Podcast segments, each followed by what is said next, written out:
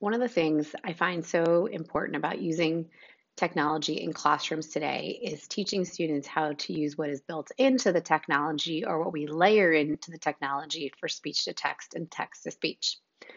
This is one of the things I really appreciate about the iPad and the iPhone, is Siri is such a powerful tool that students don't even fully understand until we really teach them how to embrace it beyond asking a question.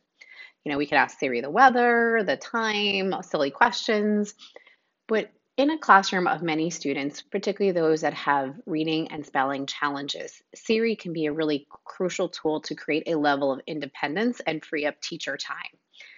So I often tell students when they ask me how to spell a word, I say, ask Siri, because they can ask the word. If they can pronounce the word, then the spelling will come up and they can have a level of independence. And I'm not having to do that for all of my students in the classroom.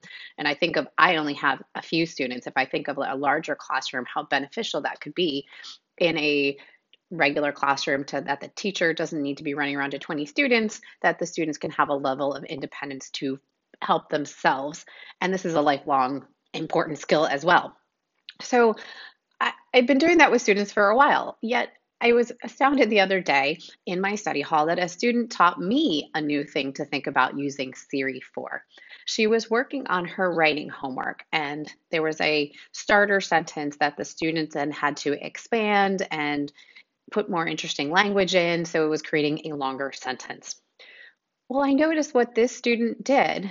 She thought of all of her sentences that she wanted to create to expand following the directions of the teacher.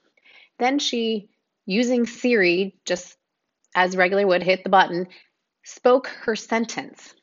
That sentence then appeared on the screen of her iPad for her to copy fully.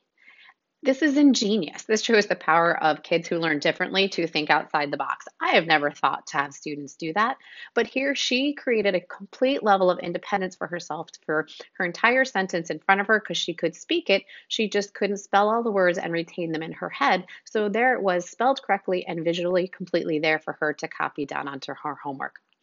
So I think this is a really great idea to teach some students if this is what they need, just a new way to embrace Siri as a way to help with sentences for writing or any other subject area, to make sure that spelling is there. And also if there's a working memory challenge, getting it all out at once, and then it's visually there for them to copy. Have a great day.